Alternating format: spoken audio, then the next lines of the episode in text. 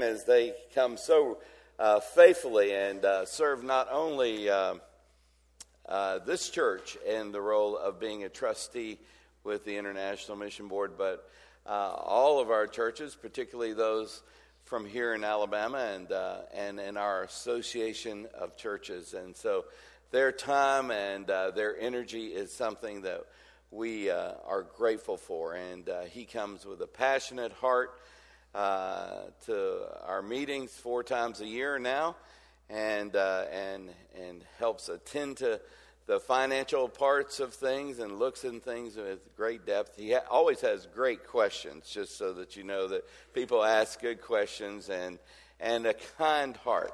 And so he is an active participant in representing not only this church, but Southern Baptist in our mission effort around the world. And that's one of the beauties that we have as we come together and we share a heart together to serve the Lord, not only as individuals, but as His people, both in this church and in all of our sister churches.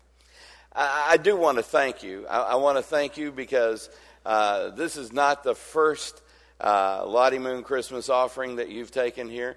It's been a habit of this church. It's been one of those practices that through the years you have been part of, and you have been part of sending people out from here. I have had the privilege of knowing someone sent from this church and being impacted, because a number of years ago when we were in North Africa, we received a journeyman whose name was Tim Howe. And Tim Howell met a young lady who was sent out from this church, Kim, and probably many of you knew them. Her father was pastor here, maybe for over a decade or more, and so Kim and Tim got married, and so they served alongside of us in North Africa for a number of years. And actually, Tim, we think of him as part of our family. So last night we called him when we came here, because it didn't click in my head till I got here. So you have sent people out. So you've not only given regularly, you've sent. And I have already got the notion, because I've heard you pray. You know, when we bend our knee before God and we lift up some of the requests that he's made. You know, they're in both Luke and in Matthew. We have it recorded that Jesus has a prayer request he makes of us. Now, just think about that for a second. Jesus has asked you to do something. He has asked you to pray about something. And when you suddenly think about that, now, you know, you've had others who asked for prayer on issues. You've had your own life. You have cried out for prayer. But Jesus said, pray, you, all of you, pray to the Lord of the harvest that he might send out workers into the harvest. And that's Jesus's heart and his request of us this day. And I know you have been involved in that, and I want to thank you for that, because that makes ultimate difference. First of all, we realize that God is the creator of all things. He holds all things. Actually, your next breath is in his hands. He has set some systems into motion. He's given us life and health and those kind of things. And sometimes because they work so well, we take them for granted, but they are a gift to us. And so this is the one who has asked of us to pray. And so thank you for being a prayerful people. I am grateful for being able to be here with you today, and I have a bit of a problem that I'm struggling with, and I've gone back to Scripture to be able to try to rethink what my response, what is in my mind, what is in my heart, because you see, we live on a planet that since I was born, And I was born in December of 1955, so you can do the math. Yes, I will turn 60 in just a few weeks. But in these 60 years, we've moved from having roughly 2.5, 2.6 billion people on the planet to now we have over 7.2. And one thing, if you do the math pretty quickly, the gospel proclamation hasn't kept up with that in no stretch of the imagination. We've seen wonderful things happen, but it hasn't kept up. But we live in a time when gospel proclamation and gospel proclamation, we'll talk about more here in a few minutes, is more able to happen than ever before.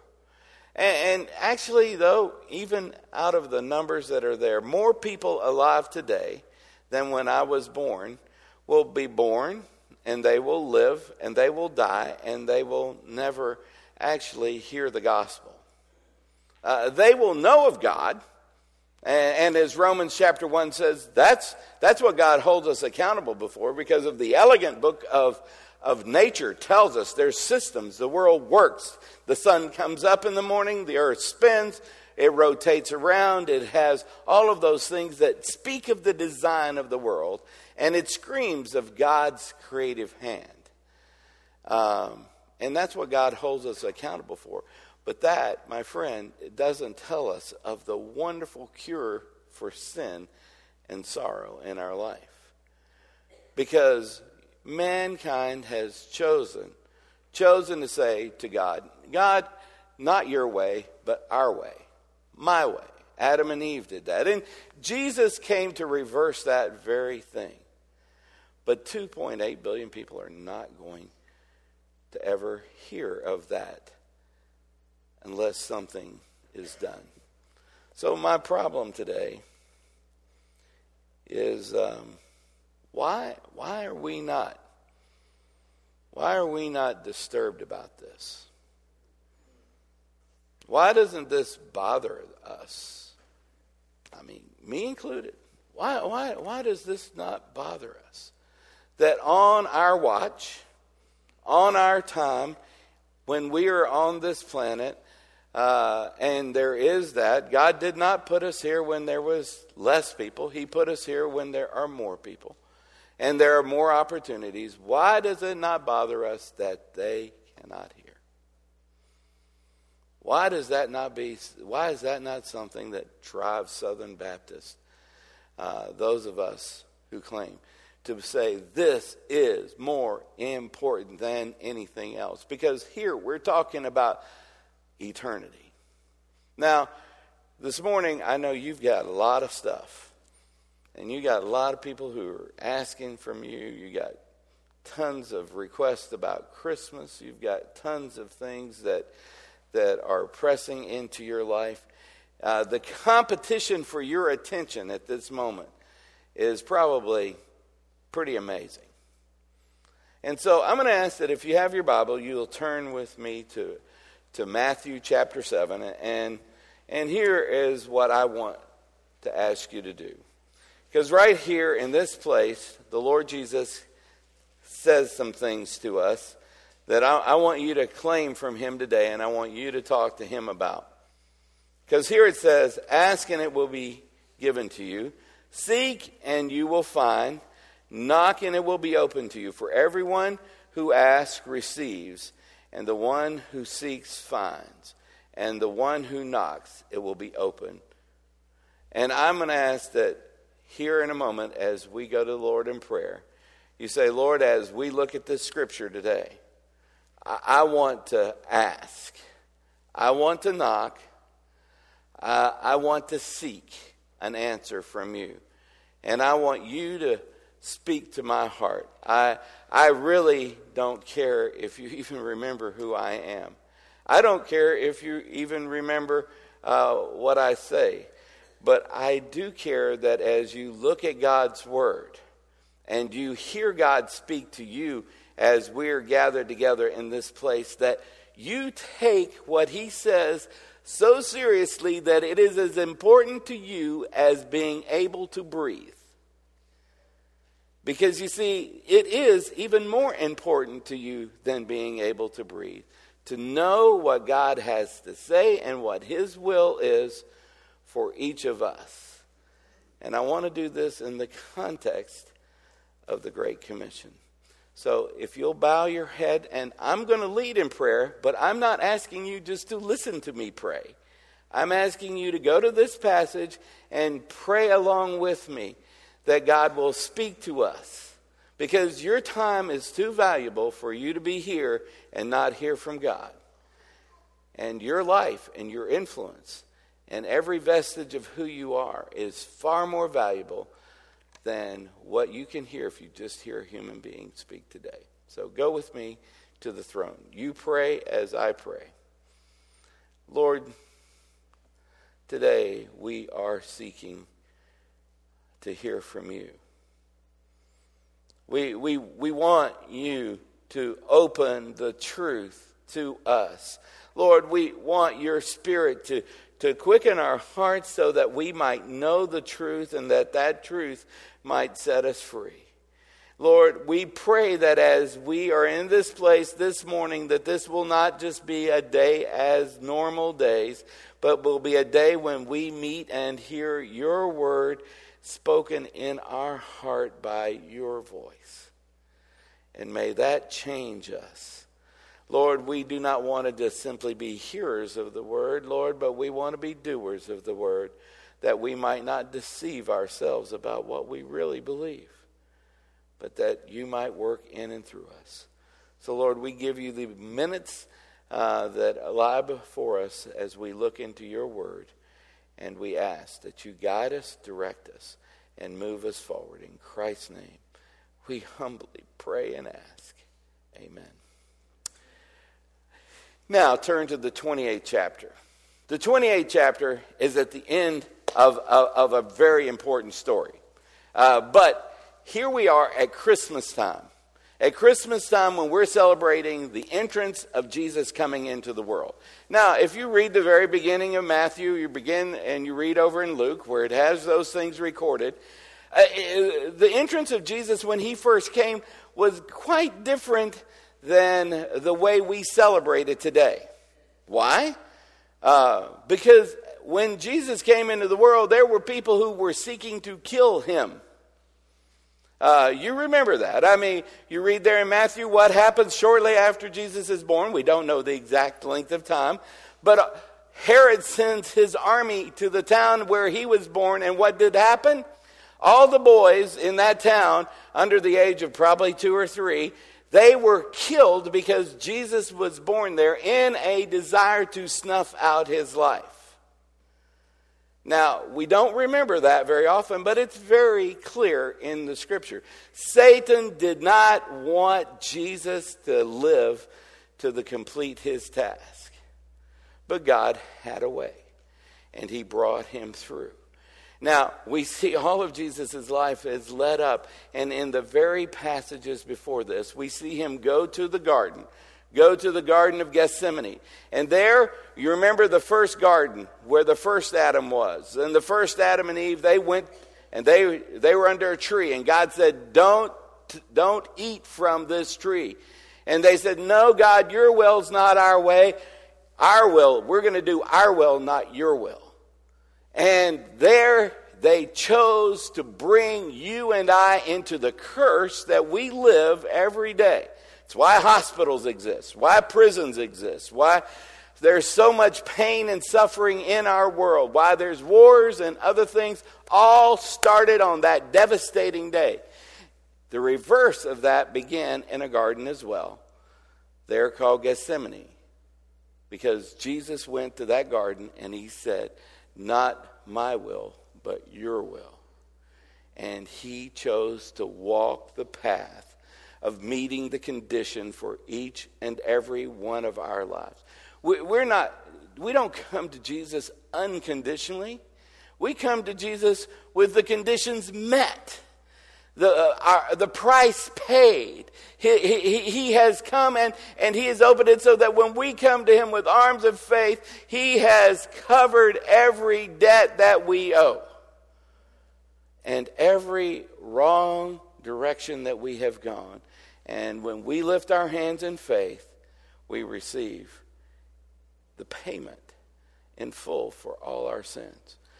Then the good news of Christmas begins at the beginning of chapter 28. Because if chapter 28 wasn't there, the rest would be for naught.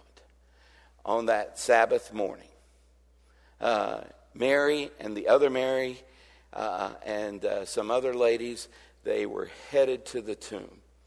Now, I love the physical geography of the Bible. I've had the privilege of living in the Middle East for many years. And sometimes I would leave my house in Amman, Jordan, and I'd go through the valley, and I'd come up the other side, and I'd get out of this little van kind of thing, and I'd walk about 3 steps, and I would look through the gap in the houses there, and I would see what they call Gordon's Calvary. It's a cliff, and they have 2 holes up here, and they have a hole down here. And right not too far from it is the garden tomb, where there's an empty tomb that has a lot of descriptors that seem to be the right place. But I know not too far from there on this morning that we're referring to, that a unique fact of history happened. Not something that you just believe about, but a fact, an F-A-C-T, fact of history happened. Because on that morning when they walked out of the city to that stone quarry area, the ground shook. The angel of the Lord descended to do something. He came and rolled away the stone. But if you look in this passage of Scripture and you read all this passages of Scripture, the angel of the Lord didn't come to raise Jesus from the dead. Jesus was risen up by God himself, because he is the second person of the Holy Trinity of God, and he doesn't need anybody to move a stone for him to go through a wall or a door or anything else. They moved that stone that we might see in.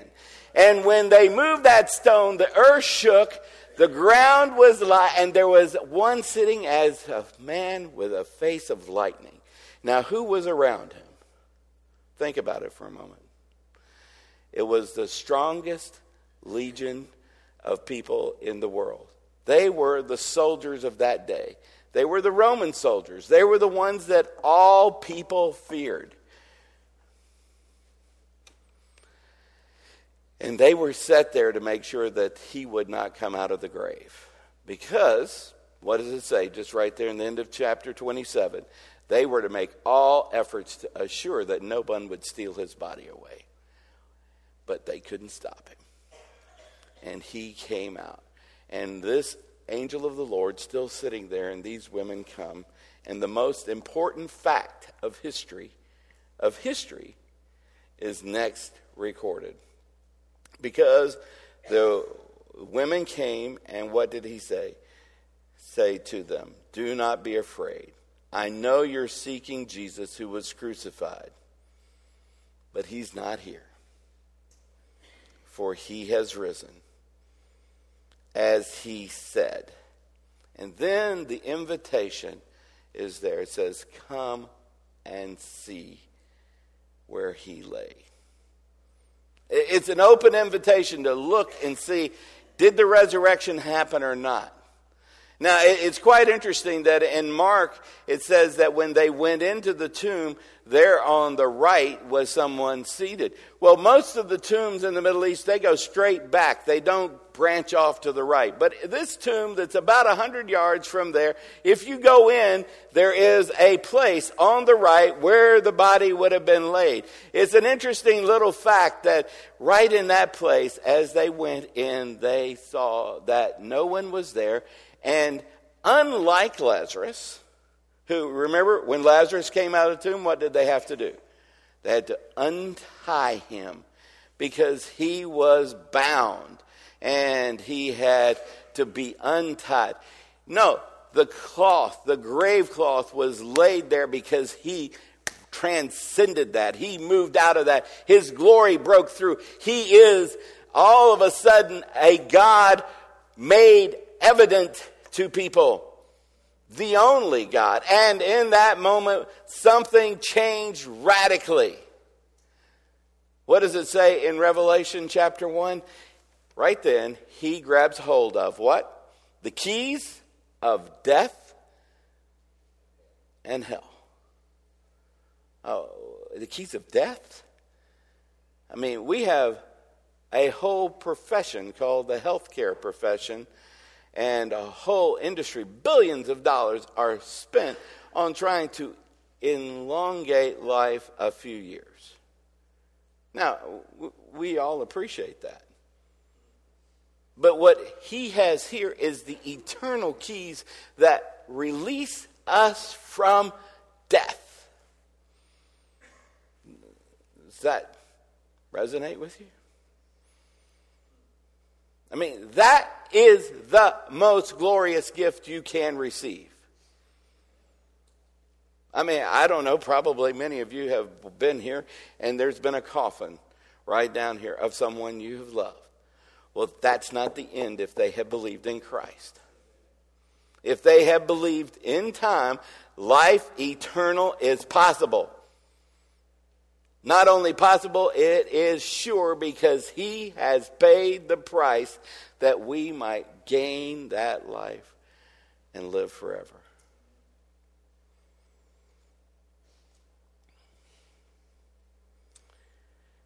I had a moment that really has been tattooed into my mind and heart. I share with you right now when we were living in North Africa. Our landlord, a nice, gentle man, his name is Muhammad Buriki, and he asked many times. I saw him. He didn't live very close to us. As a matter of fact, he had come back to the country, and he sent a message to us to say, I need you to come today.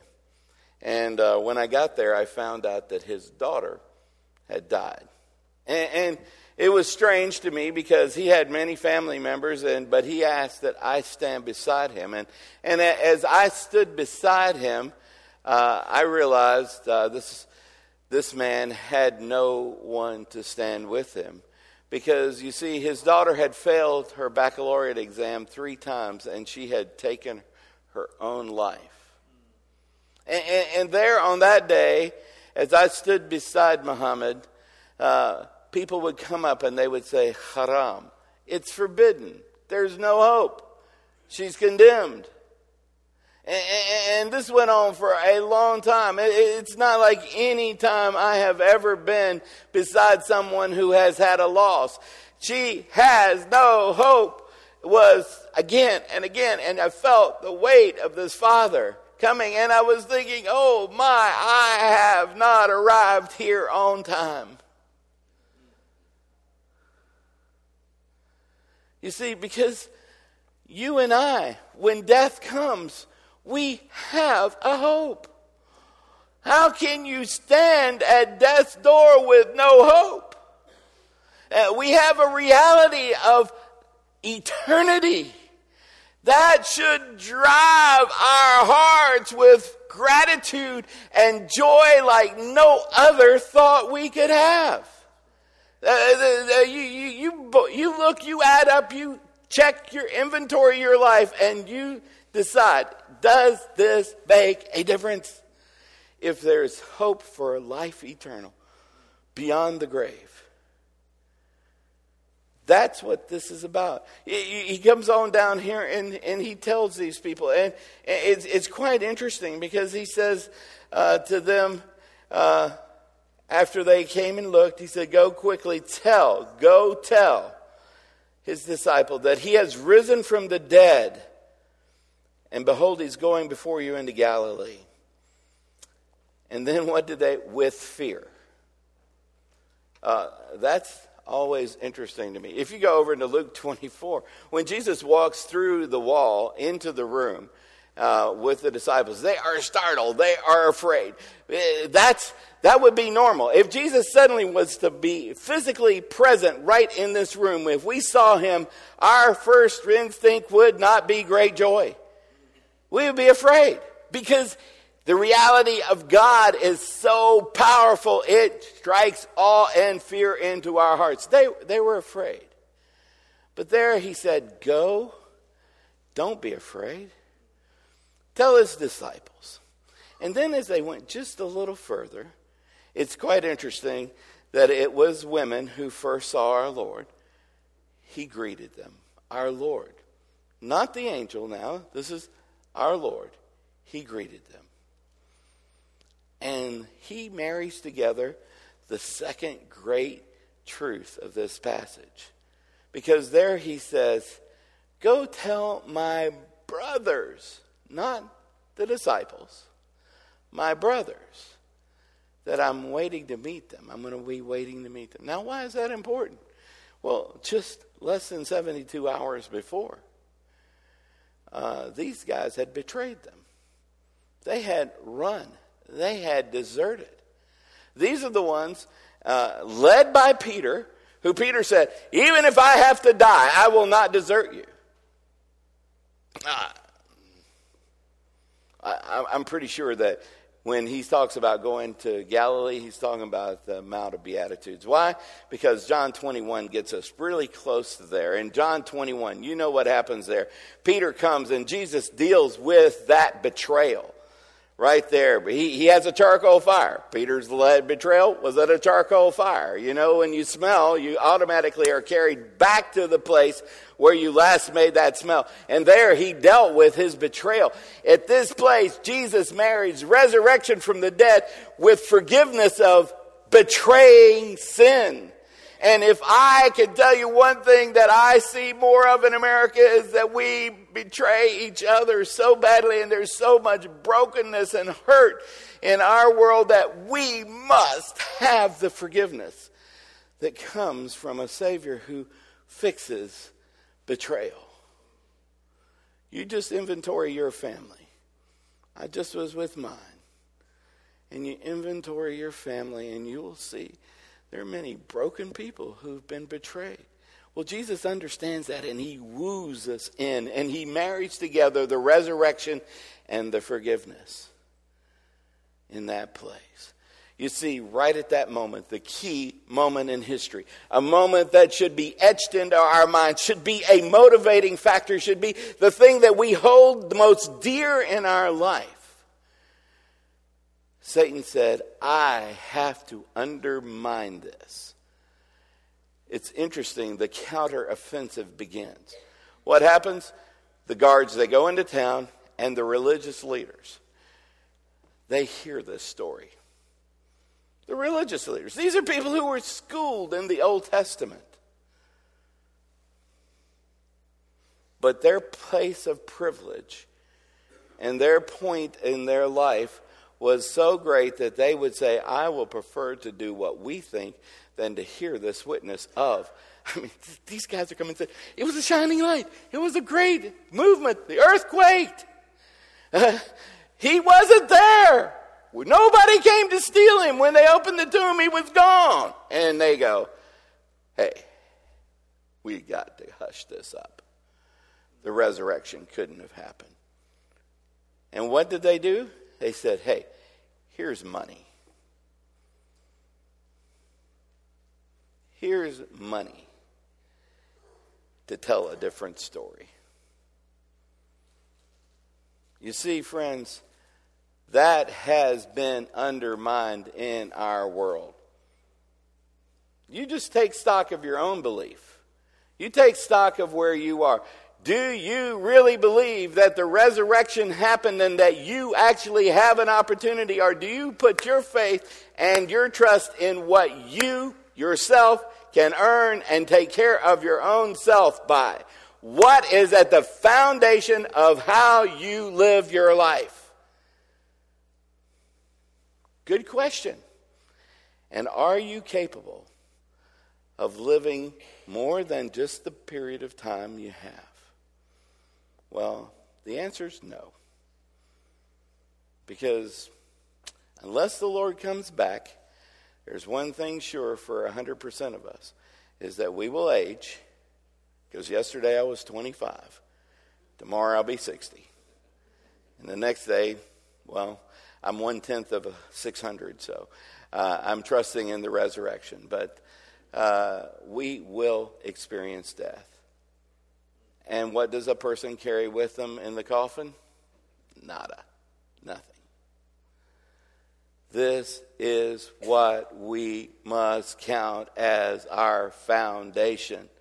It is right at the heart. All decisions in life should be made in light of it. Our church, our desire to carry that to the ends of the earth. I can't imagine standing before God on that judgment day and saying, Lord, I received your salvation, but I didn't go tell my cousin. You brought people into my life, Lord, and there were so many lost, but the preacher didn't ever get there and tell them that no. The answer for the gospel going out is us. All of us. It's not one of us. It's all of us. It starts right where we are. It starts with what we hold as true. And when we step into the battle of carrying the gospel, we will meet Jesus. I'm going to skip ahead, and we're going to come back to this in a moment, but there's some words here. And behold. What does and behold mean? We got that. We don't go around to and behold. And behold, in common ordinary, look, see. The very last phrase of this is, and behold. Or put in a, come see. I'm going to be with you all the days of your life and all the days to the end of the age. Jesus is still present and can be experienced and seen. He said, well, John, I haven't seen Jesus. Well, maybe you need to get where he is. Because recently, I'm just telling you the last few months, I was in Mumbai, India on Chapati Beach in the first Sunday in October. Is a humongous Hindu festival. There were tens of thousands of people there. They were worshiping this idol called Ganesh. And they were coming down. They were pouring coconut water on it. They were doing incense. They were chanting. They were bowing down to this idol that they were carrying out into the sea. And it was made of sea mud. And they had spent lots of money on it. But it eventually would dissolve. And it would bring back to them good luck for the next year, and they would get what they want.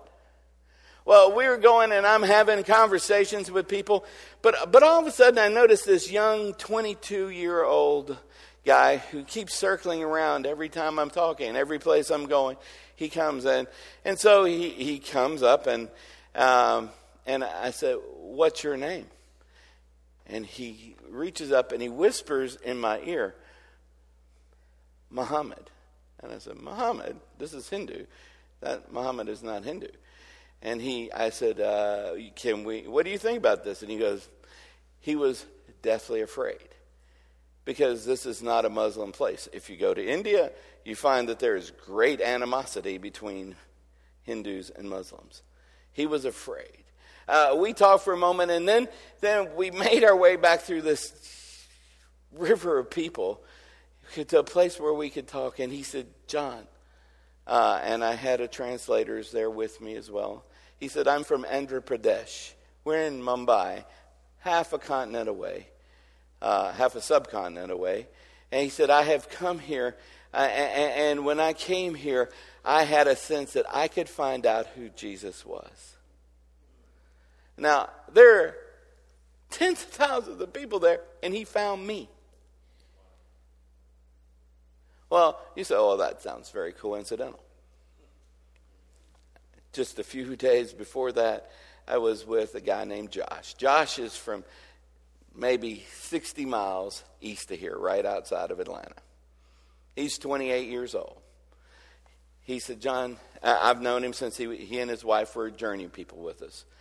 And they started learning language in North Africa. And they had to go home. They had a child who was born with some serious kidney problems. And then middle of last year, they were able to go back, and they got back into language. And then in February of this year, Emily had a serious back problem. She had a ruptured disc. They had to go to a different place and to get that worked on. And instead of going there and saying, okay, how terrible this is, they went to get the surgery done and worked on. But they spent the month in prayer asking God to do something in him.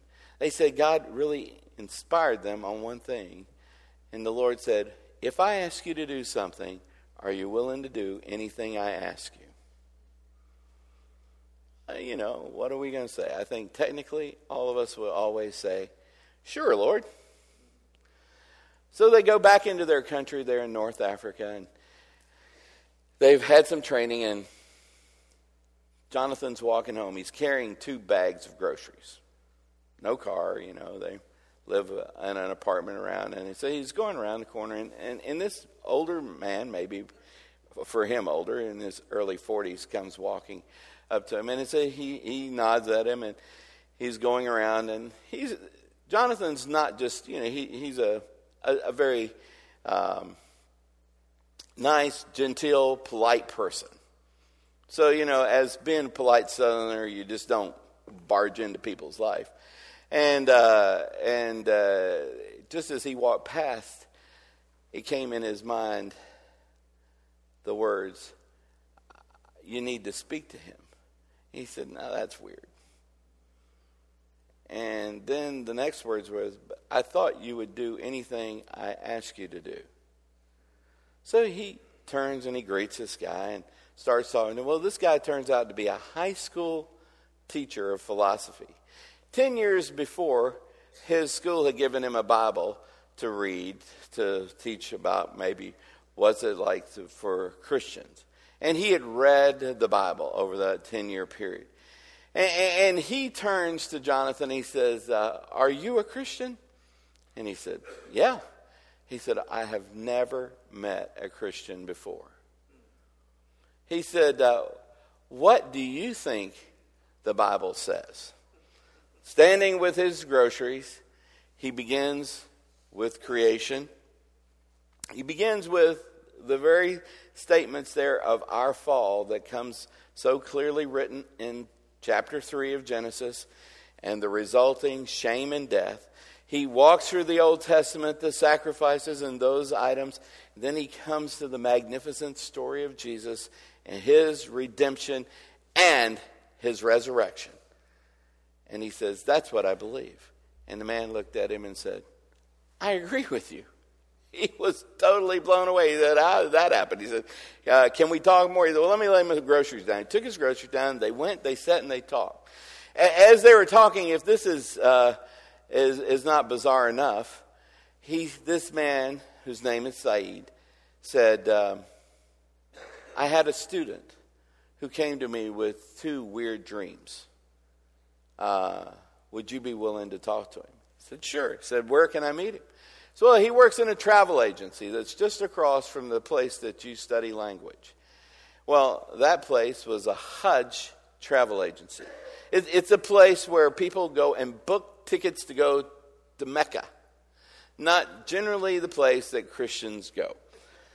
On top of that, this young man's name was Osama. So he went to the Muslim travel agency to find Osama. Well, he went in, he found Osama, and Osama said, great, I'd love to talk to you. And they went out to drink coffee.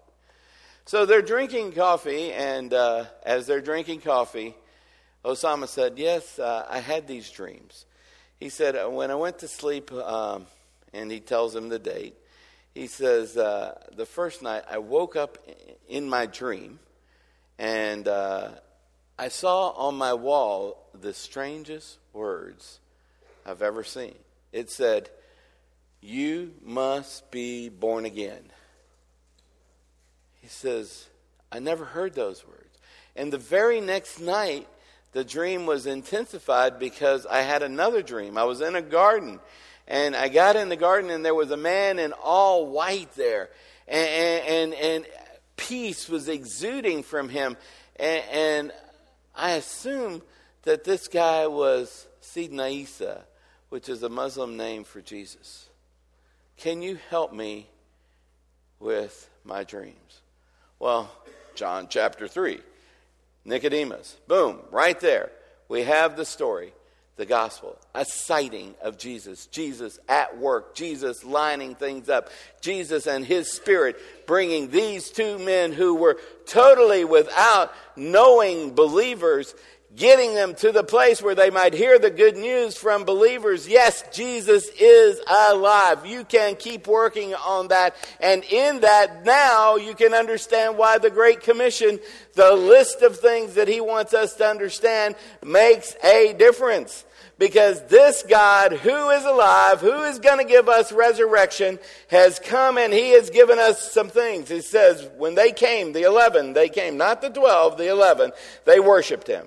Worship is absolutely important. You got to get your heart, your worship right. What do you worship? Ask yourself, what's so important that I want to give my heart and life and devotion to in the way I praise? What do I worship? That's a big question. And then he said to them, all authority has been given to me in heaven and on earth. How much is it all?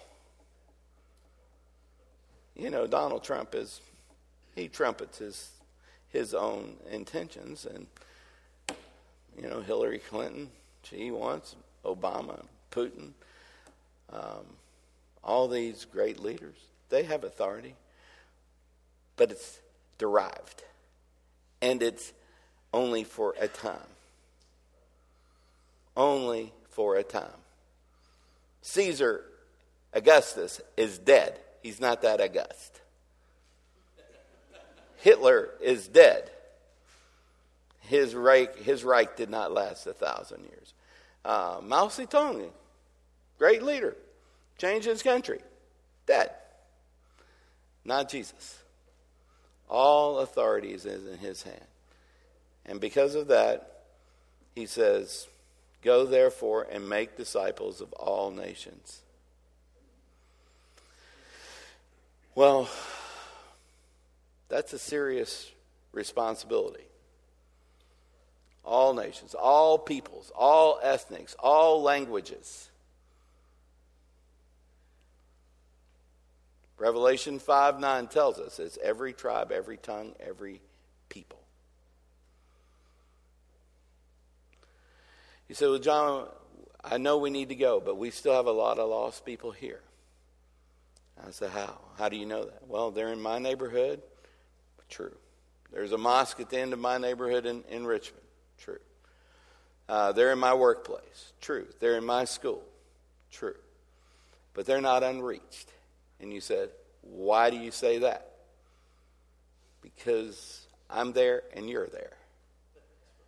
And we're the only plan God has for them hearing.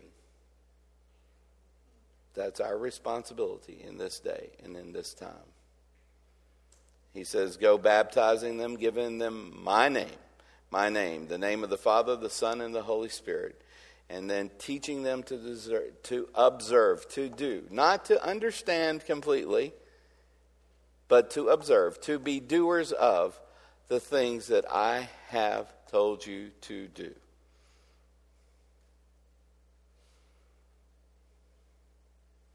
And then look, see, behold,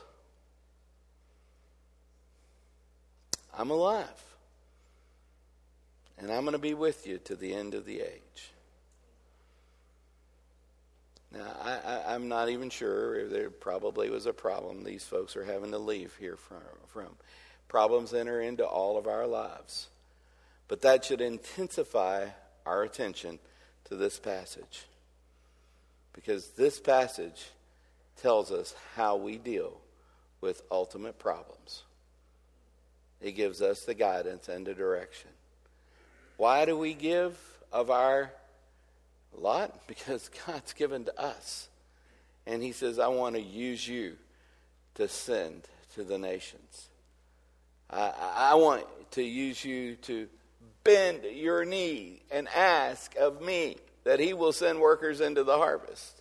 I want to ask of you that you will cross the street and you will give up your own comfort to make sure that the lost people who come into your life might know the truth. Eternity is way too long for us to be wrong. So this is a very important thing for us to weigh and to measure this day, this commission.